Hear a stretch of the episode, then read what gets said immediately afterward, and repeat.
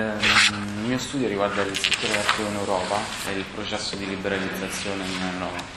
Il percorso uh, logico okay, da me seguito, um, anche durante questa presentazione, descriverò brevemente le caratteristiche del settore elettrico e quale influenza hanno avuto sul processo di liberalizzazione in Europa, poi una breve analisi economica del framework regolatorio europeo per indicare i punti di debolezza. Eh, la principale reazione degli incumbent al processo di liberalizzazione è stata una sorta di concentrazione del settore. Focalizzerò l'attenzione sulla creazione dei national champions e il ruolo dei governi nazionali.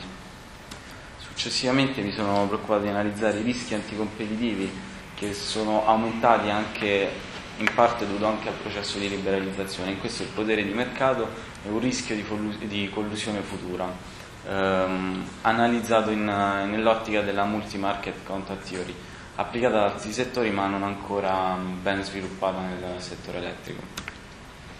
Uh, in ultimo uh, studierò e descriverò il, l'andamento del processo che deve essere il raggiungimento del mercato interno e quali sono stati gli investimenti, quali sono i livelli di investimenti in interconnessione effettuati finora e se sussistono dei problemi per arrivare a delle conclusioni sia normative che positive, interpretando l'attuale assetto competitivo nonché delle indicazioni di policy anche del scenario futuro.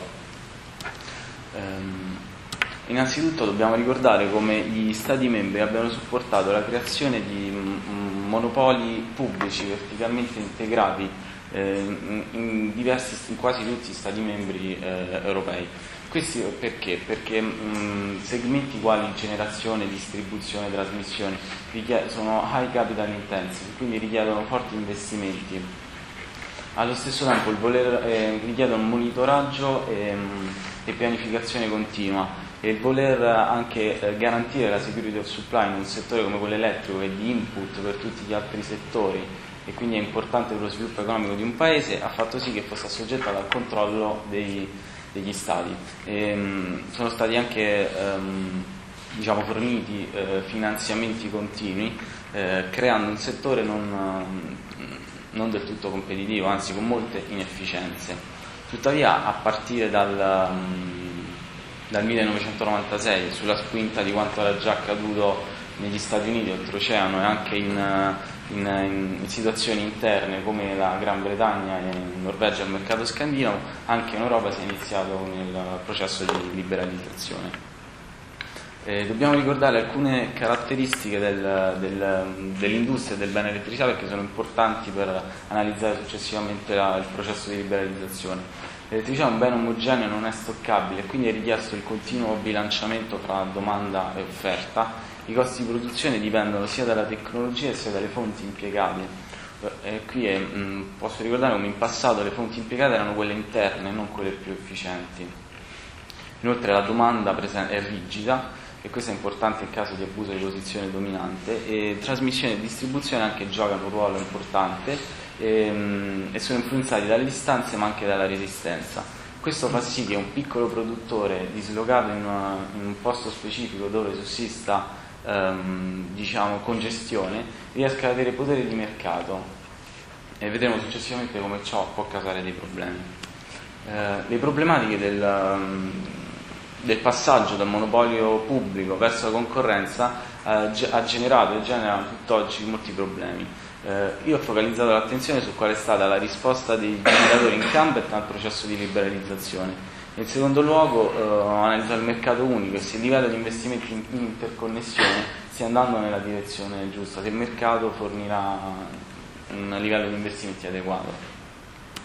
Ah. Eh, il framework regolatorio europeo, il processo di liberazione è iniziato con la direttiva 96-92 nella quale sono stati stabiliti quali erano i, i, i segmenti nel quale poteva essere introdotta la con- uh, concorrenza, ossia la generazione e il retail, mentre distribuzione e trasmissione um, sono rimasti sotto il,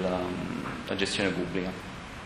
È stata inoltre stabilita una separazione contabile eh, tra eh, i gestori della rete e i produttori di elettricità, questo per garantire l'accesso a, ad attori terzi nel mercato. Tuttavia diciamo, questa separazione contabile ehm, si è dimostrata quanto debole, inoltre il ruolo, anche il ruolo dei regolatori nazionali non avendo mh, poteri, eh, poteri forti, eh, è riuscito in qualche modo a garantire l'accesso a, a nuovi entranti. Questo ha portato nel 2003 una, un secondo pacchetto di liberalizzazione, in eh, modo principale la direttiva 2354 e il regolamento 1228 del 2003. La direttiva 2354 ha cercato di sopperire alle carenze della precedente direttiva, eh, creando un accesso non, discrim- non discriminatorio e un unbundling legale eh, tra mh, generatori e, e gestori della rete. Eh, inoltre si è cercato di garantire dei regolatori nazionali indipendenti che come vedremo fra un po' non, non, non si è arrivati a tale conclusione eh,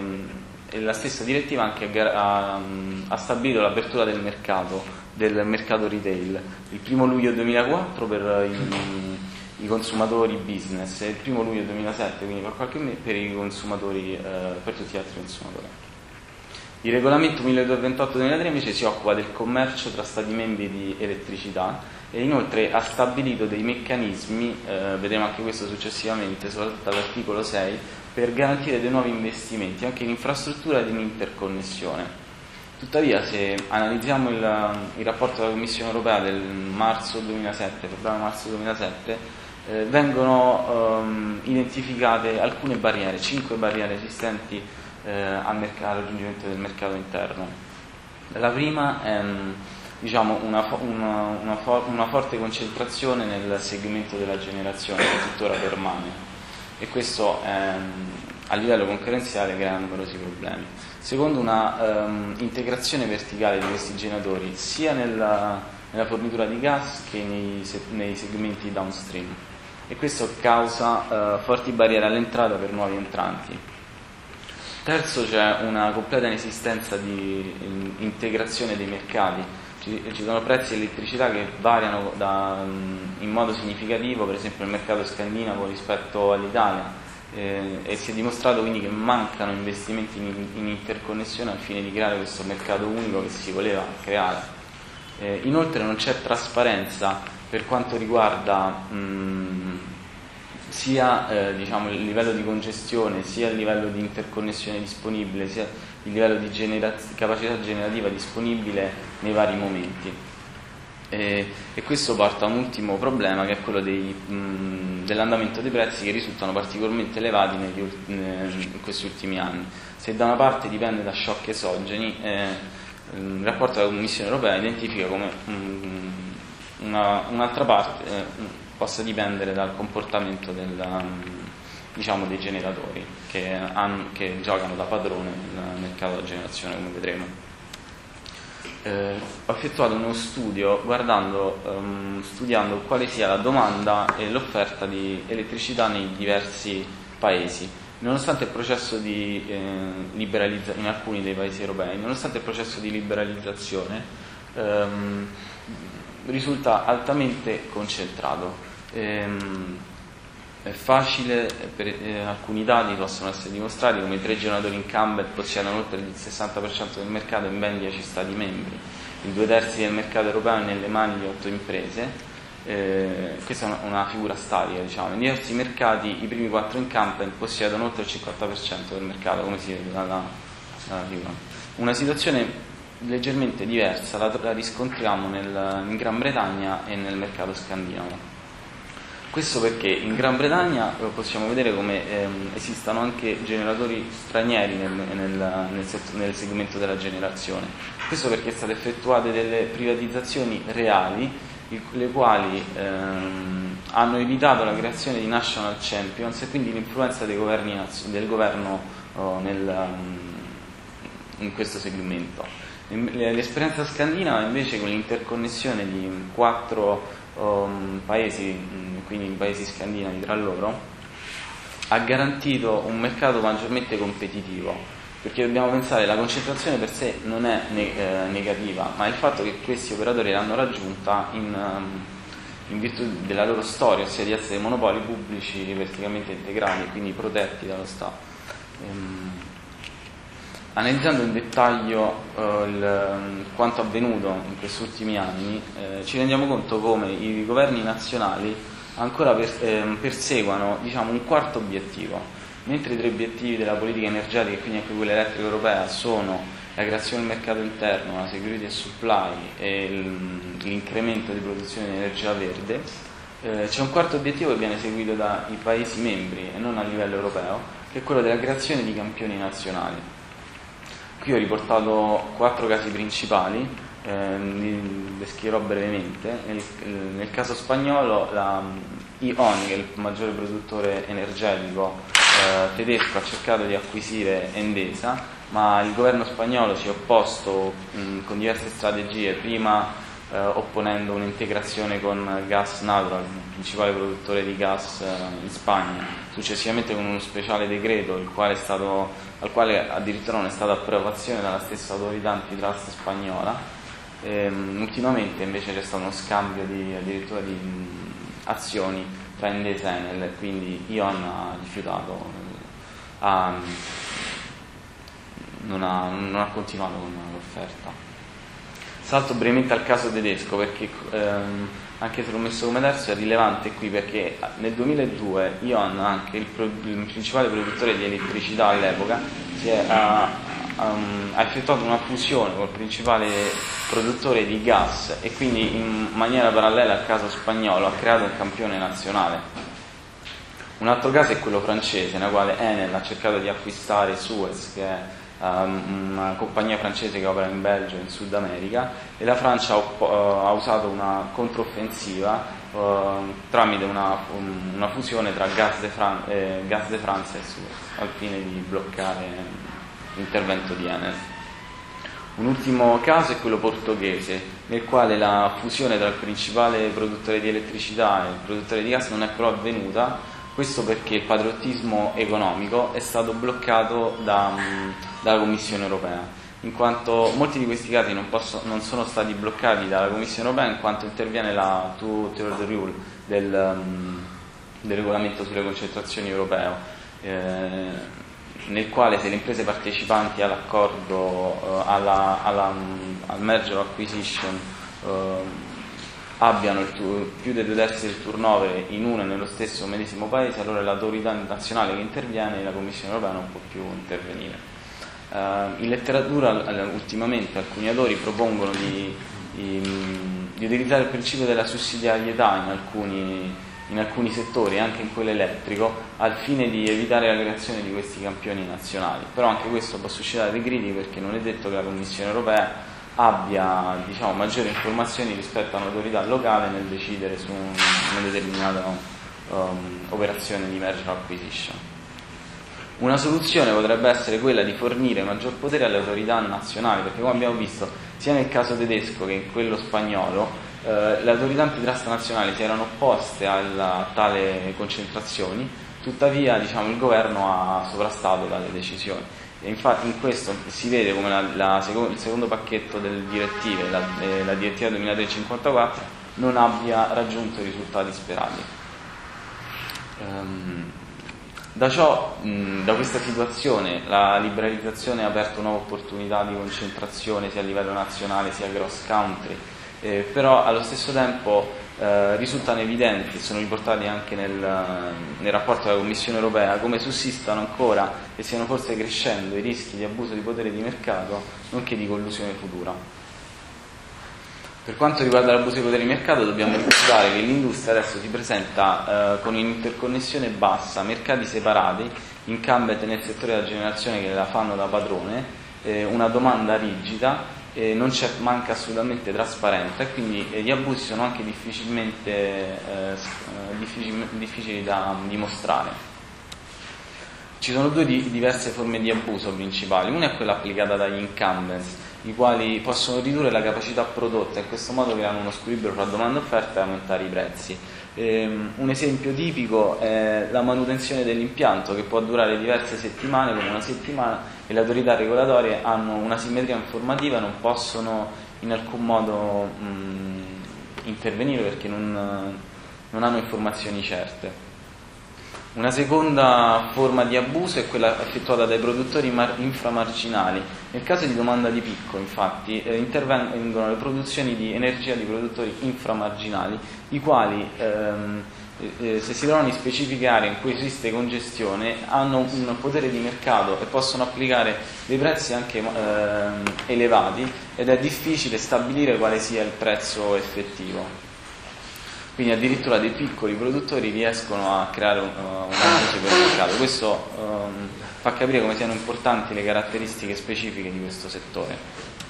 Un, uh, un secondo rischio che, eh, liberali- che, che, potrebbe venire dalla liberalizzazione è la futura collusione. Infatti, in parallelo con quanto avvenuto nell'industria petrolifera con le sette sorelle, eh, si sta creando una nuova struttura a livello europeo in cui adesso sono circa 10, ma si suppone che diventeranno 7, vengono definiti 7 fratelli, quindi 7 compagnie che uh, agiranno in, in principali mercati europei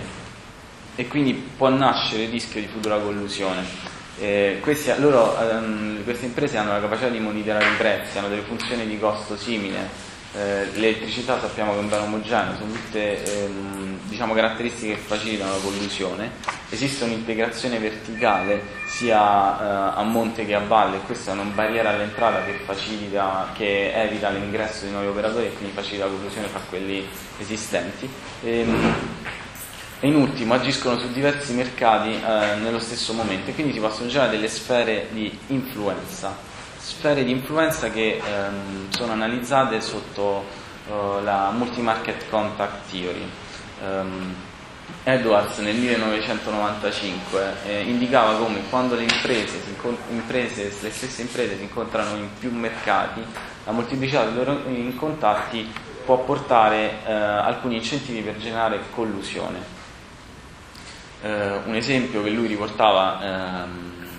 era quello del, della possibilità che nel caso in cui un, uh, un'impresa deviasse su un mercato poi poteva essere punita su tutti gli altri. Eh, numerose critiche sono, sono, sorte intorno a questa teoria perché eh, se una, un'impresa viene punita su tutti i mercati può anche deviare su tutti i mercati e quindi i costi e i benefici si eh, equivalgono. Tuttavia la teoria è rilevante in quanto diverse caratteristiche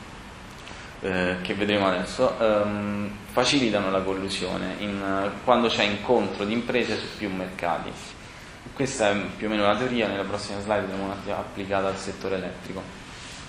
In caso di, di crescita della domanda diversa, diciamo, gli alti guadagni che derivano dalla, da collusione in, um, in mercati dove la domanda sta crescendo in modo elevato possono fungere da deterrente per mercati maturi e quindi far rispettare l'accordo anche in mercati maturi. Questa è anche una visione nell'ottica della game theory, del costi, punizioni. Eh. Allo stesso tempo, se un'impresa possiede vantaggio di costo sul mercato, può minacciare di tagliare i prezzi in quel mercato se l'accordo collusivo non viene rispettato e in quel mercato e negli altri mercati. Eh, allo stesso modo ehm, è più facile creare un accordo di cartello in un, in un oligopolio e successivamente questo può essere trasferito in mercati concorrenziali eh, anche sotto la minaccia di, di, di, rompere il cartello anche nell'oligopolio, quindi con perdita per tutti gli attori. Anche se sembra teoria ci sono diversi studi econometrici che dimostrano come questa multimarket frontiera abbia influenzato diversi settori come quello dei cellulari, delle banche, eh, del cemento. Ehm, e, e molti altri. Okay. Applicata al settore elettrico, um, questi sono i principali produttori di elettricità, i quali sono integrati anche nel, nel, nella, nella, fornitura di gas. Uh, per ragioni di tempo non, non, descriverò questo secondo passaggio, ma comunque in questi ultimi anni sta avvenendo anche un'integrazione a monte fra fornitori di gas e, e produttori di energia. Se da una parte ci sono ragioni economiche di efficienza anche per um, l'utilizzo del gas come risorsa, dall'altro um, ciò incrementa uh, i contatti tra imprese, nonché l'integrazione verticale, quindi le barriere all'entrata uh, per nuovi entranti. Ehm, analizzando il settore europeo ci rendiamo conto che esistano mercati separati in quanto manca l'interconnessione e ci sia una molteplicità di contatti fra le imprese in questi mercati. Inoltre le imprese sono per, eh, diverse per funzioni di costo, per, uh, per, tipi di impianti posseduti a seconda del mercato e quindi si potrebbero influenzare a vicenda. Eh, inoltre c'è una continua crescita della domanda e questo fa sì che in, uh, un accordo collusivo, i guadagni futuri dell'accordo collusivo vengono a pesare maggiormente di una um, punizione, di una deviazione nel mercato adesso. Questo sempre nell'ottica della game theory. Allo stesso tempo uh, ho notato come in, nei nuovi Stati membri la crescita della domanda sia maggiore rispetto uh, ai vecchi Stati membri eh, e quindi ciò implica che gli alti guadagni di una collusione su mercati che siano in crescita si possano, possano essere trasferiti anche, anche in uh, mercati maturi. Ciò porta al dubbio che in futuro, se non già adesso, ci sia lo sviluppo di sfere di influenza. Um, non penso sia, um, penso sia uh, una, um, reale, anche perché si è verificato in molti altri settori. Diversi rimedi esistono contro i rischi, tra virgolette, delle liberalizzazioni in Europa, per esempio per quanto riguarda la, le concentrazioni, la Commissione europea, quando non è bloccata dalla Two-Third Rule, eh, ha cercato di, eh, di bloccare merger anticompetitivi, come, come, è avvenuto nel caso del eh, portoghese. Inoltre in caso vengano, eh, le concentrazioni vengano diciamo, accettate, ci sono dei rimedi comportamentali e strutturali che la Commissione europea applica al fine di ridurre eh, gli effetti anticompetitivi. Fra questi uno particolare che viene utilizzato ultimamente nel settore elettrico è quello della Virtual Power Plant, ossia ehm, non viene venduta la, uh, ad altri operatori la capacità generazionale dell'incumbent per ridurre la sua, il, il suo um, dominanza sul mercato, ma viene trasferita virtualmente ad altri operatori i quali la gestiscono temporaneamente finché il, ehm, diciamo, il, poter, il, il rischio di abuso di potere di mercato non diminuisca in futuro. In generale la teoria um, economica prevede che nel caso di approvazione o rifiuto di un merger da parte di un'autorità regolatoria si creano due tipi di errori, type 1 error e type 2 error. Type 1 error quando viene rifiutato un merge che invece non ha effetti anticompetitivi, invece type 2 error quando viene, um, diciamo, viene um, un, viene concesso un merge che invece ha effetti anticompetitivi. E nel caso del settore elettrico questo secondo tipo di errore ehm, è importante perché ehm, la rigidità, perché un aumento dei prezzi dovuto da una, un merger anticompetitivo si trasferisce molto più eh, facilmente sui consumatori in quanto la domanda è rigida nel settore elettrico. Ciò però non, porta, mm, non mi porta a dire che bisognerebbe applicare una, una mano rigida sulle concentrazioni, ma solo che eh, forse bisognerebbe avere maggiore attenzione a quelle che non, sono, che non derivano da ragioni di efficienza, ma ragioni politiche come quelle avvenute in questi ultimi anni. Inoltre, come ricordato prima, non solo la Commissione europea, ma anche le autorità regolatorie nazionali o antitrust nazionali hanno numerose difficoltà nel dimostrare ehm, diciamo, ehm, abusi di posizione dominante. Questo perché, come ho ricordato precedentemente, manca trasparenza sul mercato, esistono delle asimmetrie, eh, asimmetrie informative forti tra, tra le autorità e le imprese. Uh, alcune soluzioni potrebbero, potrebbero essere quelle di un, un'autorità con specifici compiti, come, come già avviene nel, negli Stati Uniti con la FERC, la quale addirittura ha uno speciale dipartimento che si preoccupa di controllare i prezzi giorn, giorn, giornalieri sul mercato dell'elettricità al fine di, di evitare possibili abusi. Altri autori hanno indicato l'utilizzo dell'articolo 82 del trattato in materia di abuso per prezzi eccessivi, ma in, in, da quanto ricordo negli ultimi 60 anni è stato utilizzato quattro volte eh, perché risulta alquanto difficile stabilire quando i prezzi siano eccessivi, inoltre nel, nel settore elettrico è ancora eh, più complessa perché prima di poter definire un abuso di posizione dominante bisogna definire un mercato rilevante il quale cambia a seconda della domanda e se ci esistono dei picchi di domanda, a seconda se esista una congestione o meno in quel momento. Quindi non è applicabile. Um, questo mi porta um, a portare il mio studio a pensare all'importanza della creazione del mercato unico e degli investimenti in interconnessione e quali siano i vantaggi che ne possano derivare. Uno, eh, l'interconnessione di più mercati porterebbe sicuramente a una maggiore concorrenza fra i vari incumbent come è già avvenuto nel, nel mercato scandinavo, il Nord Pool, e quindi una riduzione del potere di mercato. Un secondo importante ehm, vantaggio che si otterrebbe è quello della security of supply, ossia interconnettendo oh, diversi mercati ci sarebbe bisogno di minor capacità di riserva, quindi a, il che si tradurrebbe per i consumatori in prezzi minori e allo stesso tempo si porrebbero in concorrenza ehm, produttori inframarginali, quindi nel momento di domanda di picco si potrebbe utilizzare il, ehm, diciamo, il produttore inframarginale più efficiente e ridurrebbe il, il, un, uno dei rischi è quello di abuso di potere di mercato da parte di questi piccoli operatori. La Commissione europea ha cercato di incentivare eh, gli investimenti con, mh, principalmente con due azioni. Uno è il Trans-European Energy Network Program, il quale cofinanzia al 50% gli investimenti in infrastruttura nel settore mh, energetico, anche in quello elettrico. Tuttavia eh, ha avuto scarsi risultati, come la Commissione europea stessa ammette. Il secondo è il regolamento 1228 del 2003 di cui abbiamo parlato eh, prima, il quale all'articolo 6 ehm, prevede che i gestori della, della rete eh, utilizzino il reddito che um, ottengono da, dalla congestione, perché in caso di congestione fanno pagare delle tariffe più alte, e dovrebbero usare questo extra revenue da congestione anche per gli investimenti in infrastruttura. Quindi il ruolo del transmission operator è importante, tuttavia ehm, c'è un'assoluta mancanza di incentivi verso gli investimenti per questi operatori, in quanto eh, investimenti in trasmissione e in interconnessione per loro, per loro eh, farebbe sì che la loro eh, rendita, la scarsità della mancanza di interconnessione, di, ehm, ci verrebbe a creare una diminuzione di, di revenue da congestione per loro stessi, quindi c'è un, un conflitto, un conflitto di interesse. Allo stesso tempo anche gli incumbents non hanno alcun interesse a che avvenga questa interconnessione fra diversi mercati perché perderebbero il loro potere di mercato.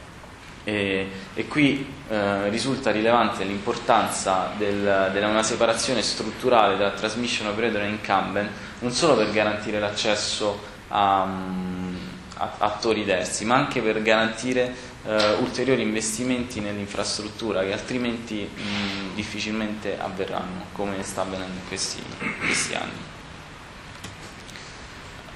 In conclusione, ehm, la liberalizzazione quindi da una parte ha non ha diminuito la concentrazione a livello nazionale, ha creato nuove opportunità di concentrazione in altri stati, allo stesso tempo, come abbiamo visto, si sono creati ehm, eh, national champions e questo può creare crea e potrà creare numerosi problemi in termini di anticompetitività e anche di diminuzione dei prezzi. Non è detto che la liberalizzazione quindi porterà a questa diminuzione dei prezzi, che è l'effetto principale che i consumatori vorrebbero vedere. Eh, inoltre la, li- la, liberalizzazione non sembra garantire quelli- la sostenibilità degli investimenti nell'infrastruttura, in quanto la congestione eh, permane e la domanda cresce mentre ehm, l'infrastruttura non viene adeguata. Inoltre possiamo aggiungere che le, le, rete, le reti nazionali sono state costruite per, eh, per, per, diciamo, per essere utilizzate da, a livello nazionale, per capacità nazionale, quindi non sono nemmeno pronte a una maggiore interconnessione fra, fra stati, questo è un altro problema. Alcuni suggerimenti di policy vengono, come ricordato precedentemente, da altre esperienze regionali, quali la Gran Bretagna e il Nord Pool. La Gran Bretagna appunto abbiamo ricordato precedentemente, un'effettiva privatizzazione ha fatto sì che campioni nazionali non si venissero a creare e anzi ha portato all'entrata nel mercato di, um, di imprese straniere eh, sin dall'inizio. Tuttavia ehm, non è detto che un'impresa straniera sia meno efficiente di un'impresa nazionale nel fornire anche il servizio pubblico. Un, um, anche il Nord Pool rappresenta, abbiamo detto, un, un classico esempio di, dei vantaggi che si possono ottenere integrando i mercati, anche perché il Nord Pool presenta i, i prezzi più bassi in Europa, sia per motivi di risorse, ma eh, una buona percentuale dipende anche dalla, da una concorrenza maggiore che esiste sul mercato, anche se qualche problema lo hanno anche loro. Uh, in ultimo, eh, il ruolo della tecnologia gioca e giocherà un ruolo fondamentale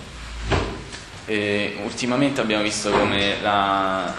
i nuovi impianti di gas a ciclo combinato hanno, fatto, hanno, hanno, influenzato la struttura del mercato perché i generatori di elettricità si stanno stanno concentrando e stanno integrando verticalmente anche nel settore del gas. Quindi nuove scoperte tecnologiche potranno avere nuovi effetti. Inoltre la produzione crescente di energia verde sicuramente porterà nuovi investimenti nell'infrastruttura sia nuovi attori, anche perché questi nuovi generatori dovranno essere interconnessi alla rete.